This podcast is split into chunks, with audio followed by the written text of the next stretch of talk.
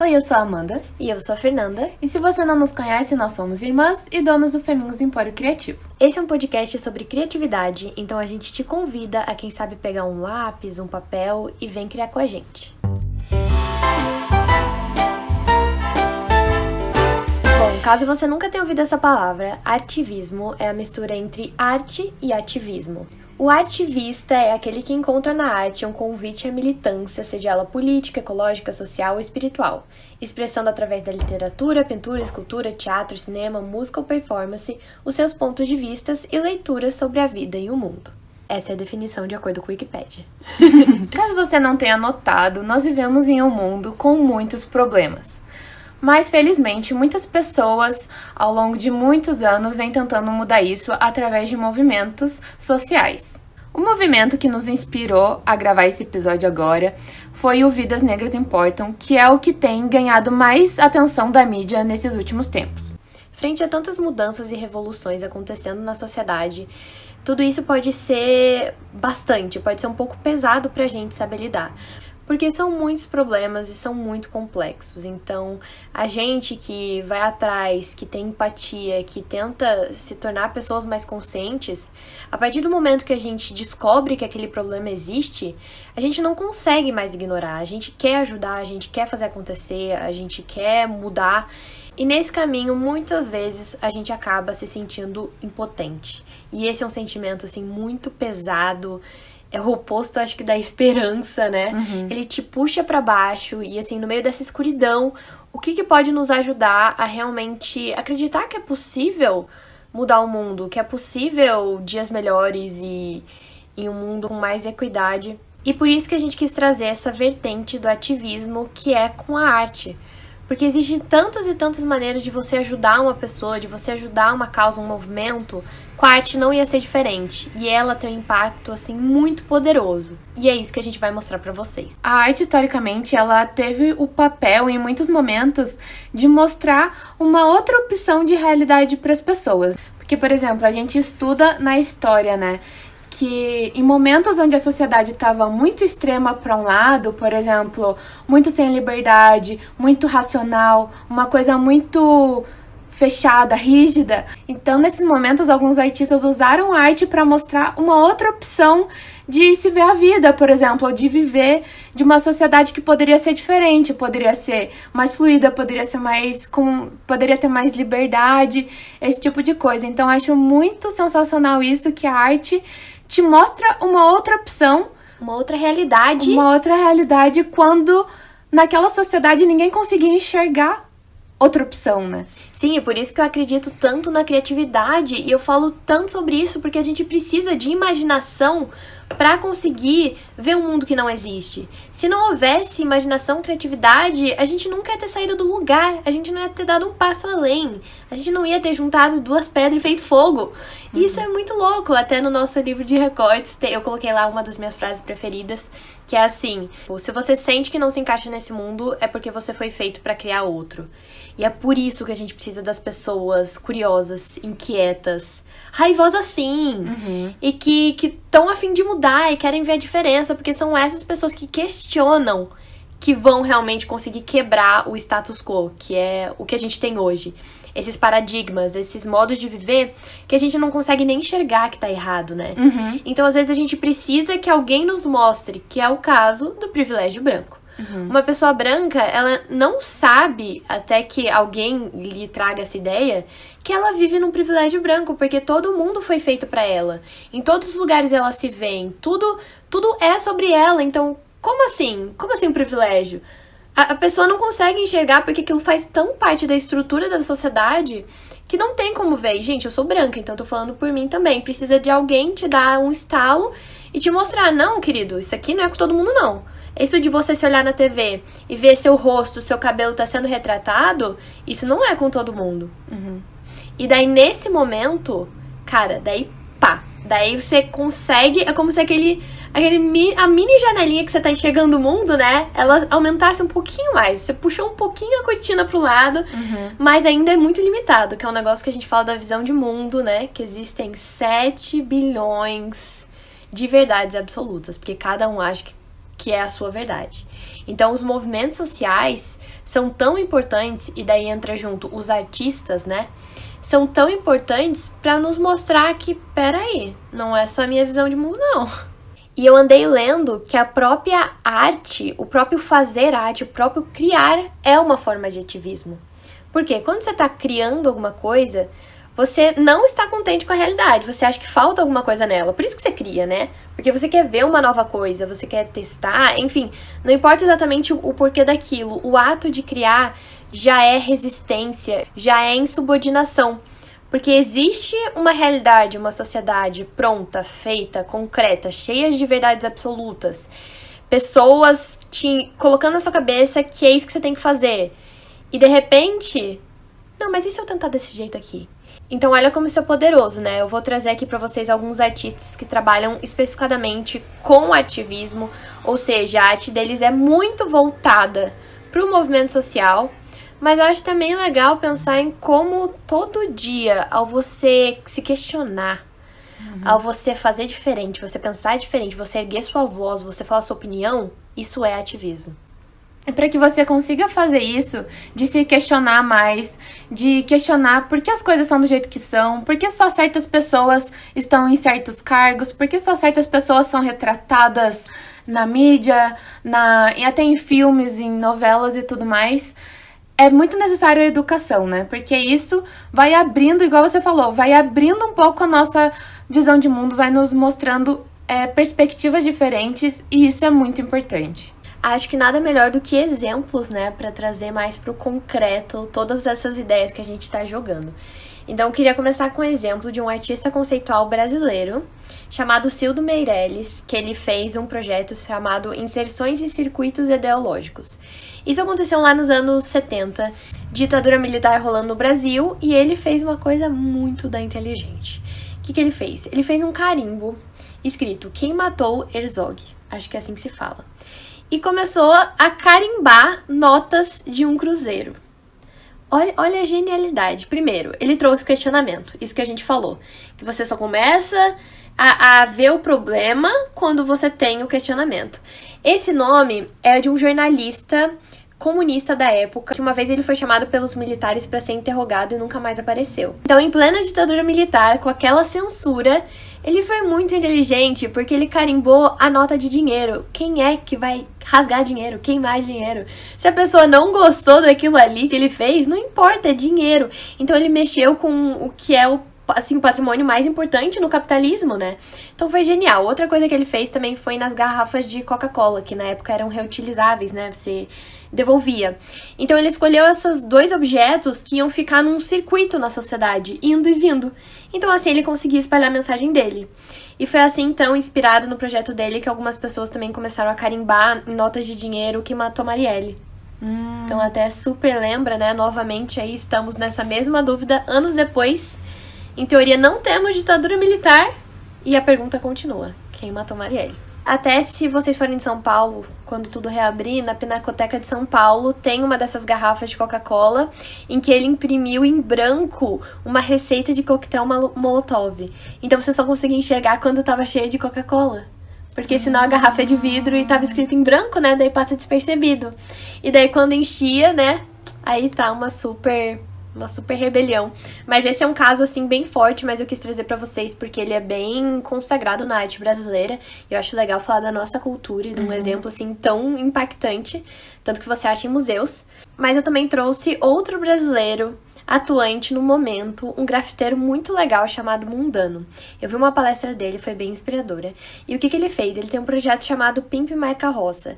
Ele utiliza da arte dele para valorizar os catadores, porque eu não sei se vocês sabem, mas o Brasil recicla muito pouco, seria muito importante, muito bom pra gente como país. E a grande parte do que é reciclado de papelão é graças aos catadores. Então eles são muito importantes pra gente e, e, a sociedade não valoriza, as pessoas não fazem ideia, passam buzina, não olha, não respeita. E dele achou na forma de grafitar as carroças, ele ia lá e colocava mensagens ou, ou decorar mesmo para valorizar o catador, para também trazer autoestima. E nesses eventos que ele reúne vários grafiteiros para fazer essa arte, eles também cuidam, é, dão materiais de proteção para os catadores. Então ele acabou criando a arte e o movimento todo, né? Eu acho que o, o ativista, ele geralmente acaba tendo que se envolver com a comunidade também, porque para você fazer uma coisa consciente, grande também, né, quando você expande, envolve pessoas. Então nunca nunca é, nunca é raso, uhum, né? Uhum. Tanto que ele começou ali grafitando uma carroça, mas transformou num movimento que vai além, traz traz informação, traz ajuda, traz doação para eles, né? Então eu acho isso muito legal de pensar. Quando eu descobri, eu fiquei maravilhada assim, porque eu fiquei, caramba, né? Só de você pintar uma coisa, você decorar a beleza, a beleza valoriza, ela chama atenção, uhum. ela mostra cuidado, ela mostra respeito, né? Uhum. Então acho que dá para refletir em cima disso. E durante muito tempo, as únicas pessoas que produziam arte eram sempre as mesmas, né? Uhum. Eram sempre homens brancos héteros. Então acabou que só as mesmas pessoas produzindo, só você só vê uma perspectiva Sim. de mundo. E aquela não é a realidade, porque existem muitas diferentes. Então, eu queria lembrar a importância da gente procurar a arte vinda de diferentes pessoas, né? De diferentes origens, de diferentes perspectivas do mundo, porque só assim a gente vai conseguir expandir e entender o mundo de uma forma mais completa e não continuar fechado na nossa bolha, né? Com certeza. E uma coisa até que você me falou um tempo atrás, que é muito verdadeiro, é a importância da pessoa que está produzindo a arte representar diferentes pessoas, representar diferentes realidades também, né? Porque a gente vê o impacto que tem, por exemplo, de filmes na nossa cultura. Então, se você só representa sempre as mesmas pessoas do mesmo jeito, aquilo tá estagnado, você não tá fazendo nada diferente, você não tá abrindo o olho de ninguém e aquela continua não sendo a realidade também, né? Acho que um exemplo maravilhoso que eu espero que você lembre foi com a estreia de Pantera Negra. Gente, aquele filme é divino e veio num universo da Marvel, então super já aclamado de super-heróis, e é um super-herói negro em um país cheio de pessoas negras sendo representadas com respeito, com uma cultura própria, com uma história própria, protagonistas. E daí começou a surgir na internet um monte de vídeos e imagens de crianças negras indo no cinema e tipo emocionadas, adultos dando seu relato de como eles se sentiram e falando tipo: "Ah, brancos, é assim que vocês se sentem sentem então toda vez. E olha isso, não, não é assim que a gente se sente, porque a gente tá sempre sendo representado. Uhum. A gente não tem emoção porque aquilo é sempre que a gente vê. Uhum. Então olha que errado. A gente tá privando outras pessoas de conseguirem se relacionar com alguma coisa. Isso é horrível, né?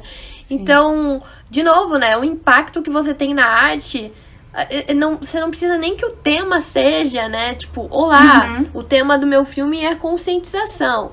Não, meu, o tema do meu filme é super-heróis. Mas olha o quanto que ele ensina. Então, Exatamente. de novo, a arte, assim, no. Nossa, é só você cuidar um pouquinho que ela já tem um poder enorme. Um artista que mudou minha vida quando eu descobri o trabalho dele foi o Tester Gates.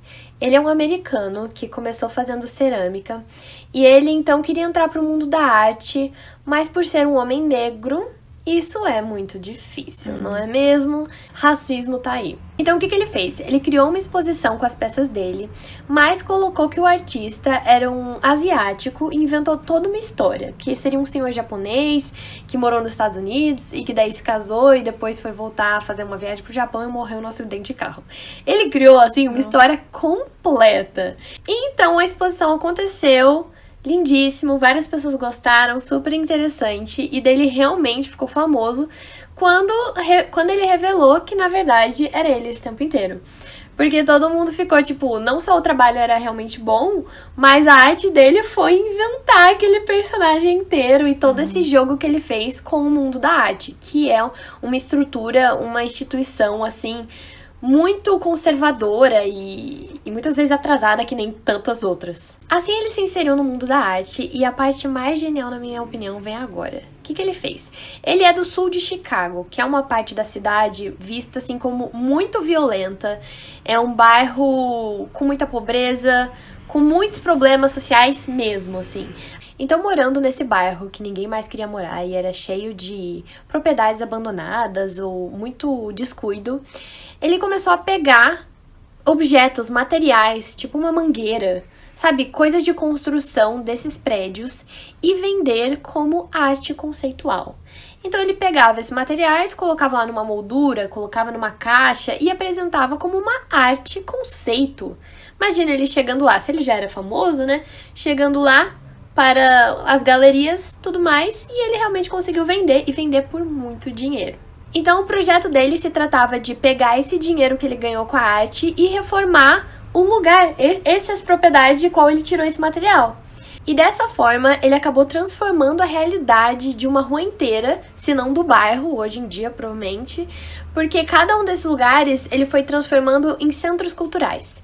Então, uma das casas que ele reformou, e eu acho que o processo da arte dele também é bastante essa parte da reforma mesmo, pelo que eu li, é uma coisa que ele gosta bastante. Uma dessas propriedades ele transformou na Casa da Audição, em que ele colocou um acervo lá de muitos discos que ele comprou de uma loja de discos falida. Outra ele transformou na Casa do Arquivo, que é com milhares de livros e revistas, e outra ele transformou na Casa do Cinema Negro, transformando assim a rua em um verdadeiro centro cultural. E isso, assim, reanimou a vida do bairro. Porque quando você começa a trazer arte e cultura para um lugar, quando as pessoas se interessam, elas frequentam, elas cuidam, elas dão valor. Então, com a movimentação de pessoas nessas casas, teve que surgir negócios em volta. E, e, os negócios que já existiam também começaram a melhorar de vida, a se elevar. Então, a economia do lugar reacendeu. Quando eu descobri isso, eu fiquei, gente, essa é a coisa mais poderosa do mundo. Com centros culturais, ele tá trazendo a vida de volta, a segurança, o, o orgulho daquelas pessoas em morarem naquele lugar. Isso é muito importante. Eu vi que ele se preocupou em trazer objetos da cultura africana para ser realmente um museu que aquelas pessoas possam se identificar e ter orgulho de estar ali. Então acho que tem muita inspiração aí na história dele, desde o começo que ele se fez famoso. em todo momento você vê que ele tá lutando e fazendo acontecer da própria maneira, do jeito dele. E e provavelmente, né, ele é tão famoso, as pessoas realmente compram essas esculturas por saber também para onde o dinheiro vai ser usado, eu imagino, né, hoje. Mas enfim, ele tem uma frase maravilhosa que eu preciso trazer aqui para vocês, que inclusive uma parte dela está na nossa caixinha de motivação para artistas em crise. Eu fiz questão de colocar porque eu sou muito fã. E é assim: Há todas essas pessoas no mundo praticando atos horríveis de destruição. É preciso haver alguém que combata os atos de destruição com atos de criação. E cara, eu acho isso maravilhoso porque a gente vê o jornal e a gente se sente tão para baixo com tudo que tá acontecendo e é tudo tão destrutivo o que fazem com a natureza, com os animais, com as mulheres, é tudo tão ruim, tão violento, tão pesado. Tem tanta gente destruindo. E outra coisa que eu tava refletindo esses dias, tem muita gente que é só o que a pessoa sabe, consegue fazer. Uhum eu não acredito disso que seja da natureza dela, mas é, é a forma como ela foi criada. Ela só sabe destruir.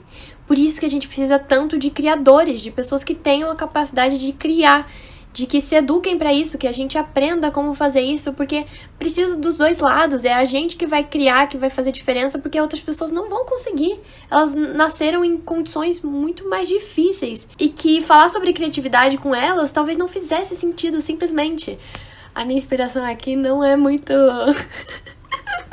nem um pouco acadêmica. Sabe Anne Brittany? Estou viciada na série. Sabe o Billy? Sim. Eu pensei nisso porque o Cole saiu correndo pra ele depois que ele destruiu as, as coisinhas dele. Uhum. O Cole chegou e falou pra ele: Para pra pensar porque você gosta de destruir a coisa dos outros. E isso me fez ficar pensando, tipo, realmente tem gente que só sabe destruir. Sim. Não, e pensa como que essa pessoa não é por dentro, que ela precisa, tipo, fazer outras pessoas sofrerem, precisa destruir coisas para lidar com os próprios sentimentos dela. Ela é uma pessoa tão imatura emocionalmente, provavelmente, que ela faz essas coisas porque ela não consegue ver, tipo, um palmo além do próprio umbigo, né? Uhum. Ela só vê, provavelmente, o incômodo dela, a dor dela e as dificuldades dela e para lidar com isso, ela faz outras pessoas sofrerem, outras pessoas terem uhum. dificuldades. Então, enfim, essa é uma questão super complexa, né? Sim. né? Mas eu acredito muito que essa, são pessoas assim que realmente elas não veem outra opção de agir. E eu acho que é aí que entra a empatia e o lado difícil da empatia, que é você conseguir entender essas pessoas. Porque quem é igual a mim, quem tá nos ouvindo aqui, sabe, todos nós a gente consegue dialogar. Se você tá ouvindo isso, a gente consegue tranquilamente conversar.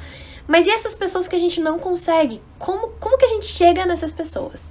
E aí que tá. Eu acho que a arte consegue. Eu acho que o mais próximo que tem.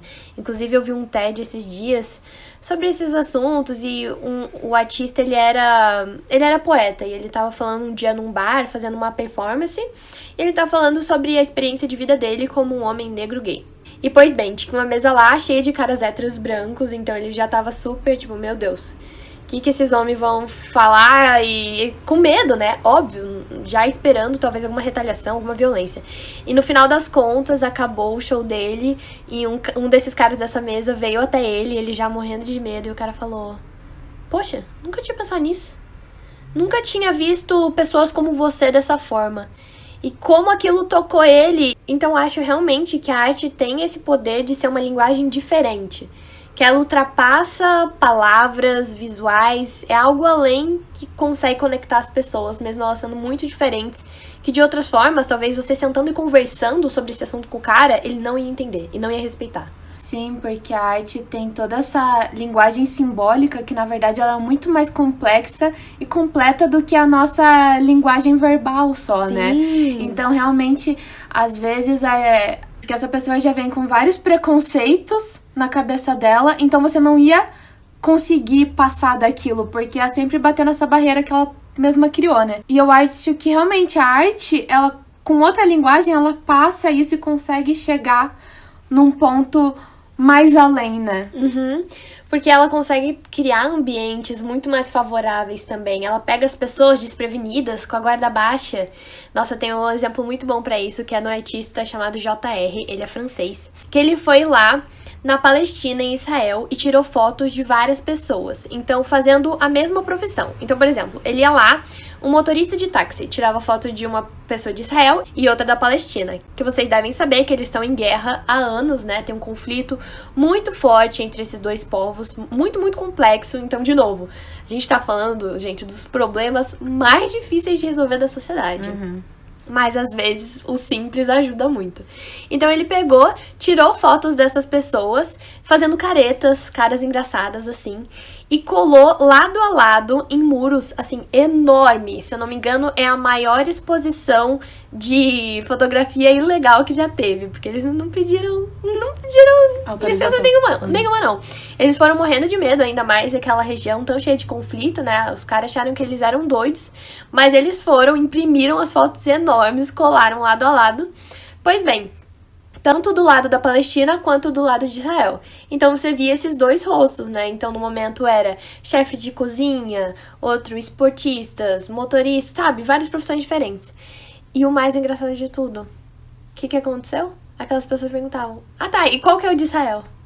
Você não consegue diferenciar. Claro. Ele, como estrangeiro, o JR e as pessoas que estavam junto com eles, eles notaram, a primeira coisa que eles chegaram lá era como esses dois povos eram similares. Uhum. E eles só conseguiam enxergar a diferença. Uhum. Então, em fisionomia, até a língua eles acharam parecido, não sei dizer se realmente é, né?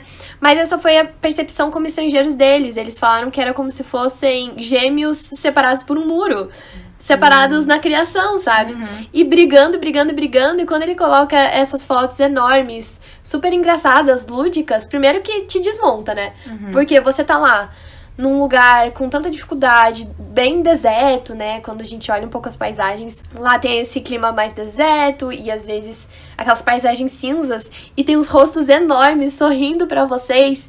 E daí lado a lado de povos inimigos. Cara, isso é muito forte. Inclusive, ele já fez algumas intervenções aqui no Brasil também, no Rio de Janeiro. Então, aqui na descrição desse podcast, eu vou deixar o nome desses artistas, caso você queira pesquisar mais e descobrir outras, porque, sério, tem muito exemplo bom. Mas a gente não precisa ir tão longe. Porque aqui os exemplos que eu tô dando, às vezes, são muito grandes. De novo, nos traz pra impotência, de tipo, tá, mas eu não consigo fazer tudo isso. Uhum. Eu não vou viajar até um lugar de guerra e me ir lá pintar as paredes, colar foto, porque eu realmente acho muito corajosa e eu não faço nem ideia de qual que é a logística que esses artistas conseguem para fazer tudo isso, porque gente, eles têm que ter muito contato. Mas enfim, mas a gente não precisa ir tão longe. Um exemplo é Kendall Sales, que é uma menina que eu conheci no TikTok. Achei ela no Instagram. Agora, com o movimento Black Lives Matter, por causa do assassinato do George Floyd, que era um homem negro que foi assassinado por um policial branco lá nos Estados Unidos, ela criou figurinhas com o rosto dele. Ela fez um desenho super bonito do rosto dele, imprimiu vários, recortou e mandou para amigos pelo correio, para várias pessoas colarem na sua própria cidade. Então, olha isso, ao colar na cidade o rosto do George, ela tá querendo dizer o quê? Lembra, isso aqui não esqueceu. Essa vida não tá perdida, ele tá aqui. É igual uhum. Marielle presente, né? Uhum. A gente tem que estar tá sempre lembrando dessas pessoas, desses movimentos, porque a gente não pode deixar o assunto morrer. E daí, quando ela envia para outras pessoas, ela tá espalhando. E, gente, quanto isso custou? Quanto trabalho deu? É uma coisa muito mais possível de fazer, né? Então, acho que é uma inspiração super boa pra gente, de novo, se sentir capaz de que, não, acho que eu posso fazer alguma coisa. Se não for desse jeito, você vai ter suas próprias ideias, suas próprias criações, né? Uhum. Mas pra gente conseguir realmente fazer alguma coisa, a gente tem que acreditar que pode.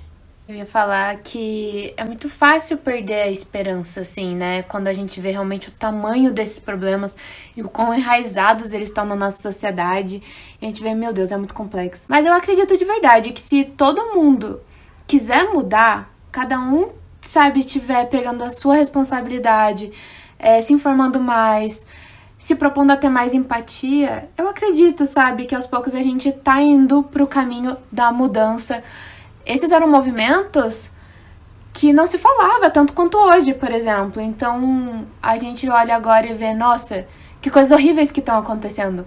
Mas pelo menos a gente está falando sobre elas, porque antigamente isso acontecia e a gente só não e falava. não era falado, exato. E a gente já tava, tipo, meio que se acostumando, tava numa zona de conforto. Mas como a Djamila Ribeiro falou, que a mudança para acontecer, ela precisa do desconforto, né? Sim. Então, se você tá desconfortável, isso precisa acontecer pra gente mudar. Então, acho que realmente a gente tem que abraçar esse momento de desconforto agora, não esquecer ele, não voltar para nossa zona de conforto, voltar para nossa bolha, fechar os olhos e sim continuar falando, continuar pensando o que cada um consegue fazer né, o que tá no seu alcance. E eu acho sim que as coisas estão mudando pro melhor, sabe? Com certeza. E às vezes a gente acha que, cara, eu não tenho nada, eu não tenho como contribuir. Se você tem tempo e se você tem atenção, você já tem muita coisa para contribuir.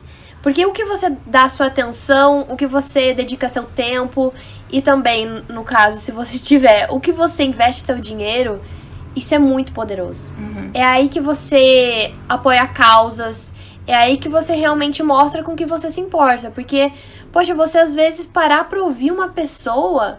Gente, o que, que, que isso te custou? Só sua atenção, só seu tempo. Uhum. E você pode transformar a vida dessa pessoa.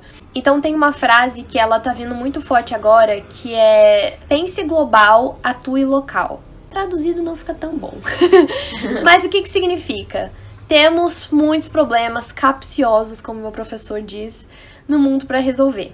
O que, que a gente faz? A gente precisa ter essa mente voltada pro todo, pro coletivo, indo além. Por quê? Porque se a gente olha só pra gente mesmo, de novo, a gente fica com a nossa visão de mundo, nem, nem sabe que tem problema, né? Uhum. E continua só é, impactando negativamente o mundo, as pessoas, tudo à sua volta.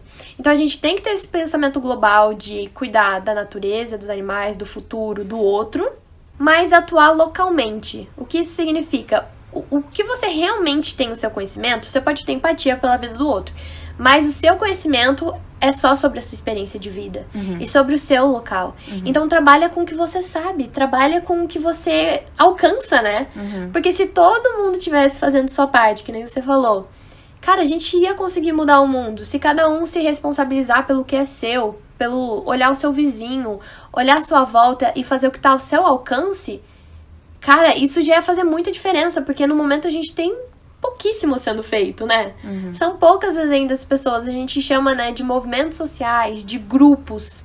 Mas, gente, isso devia ser disseminado. Todo, agora a gente enxerga que todo mundo devia estar apoiando a luta antirracista. Uhum.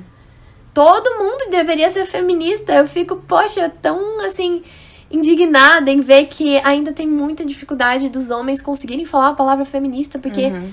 Ainda tem muita desinformação sobre esse assunto. Gente, feminismo significa equidade entre gêneros. É pra todo mundo, é pra ficar bom pra todo mundo, não é para as mulheres dominarem o mundo e pisarem nos homens. Então acho que um sonho é que assim todos os homens da minha vida, à minha volta, que um dia eles consigam se dizer eu sou feminista, porque são coisas pequenas que fazem muita diferença. Uhum. Porque uma vez que você fala, você influencia o outro. Você dá o exemplo. Uhum. Você mostra que você que você enxerga o problema e que você apoia a solução, né? Então, vamos quem sabe enxergar essa luz de pensar global e atuar local.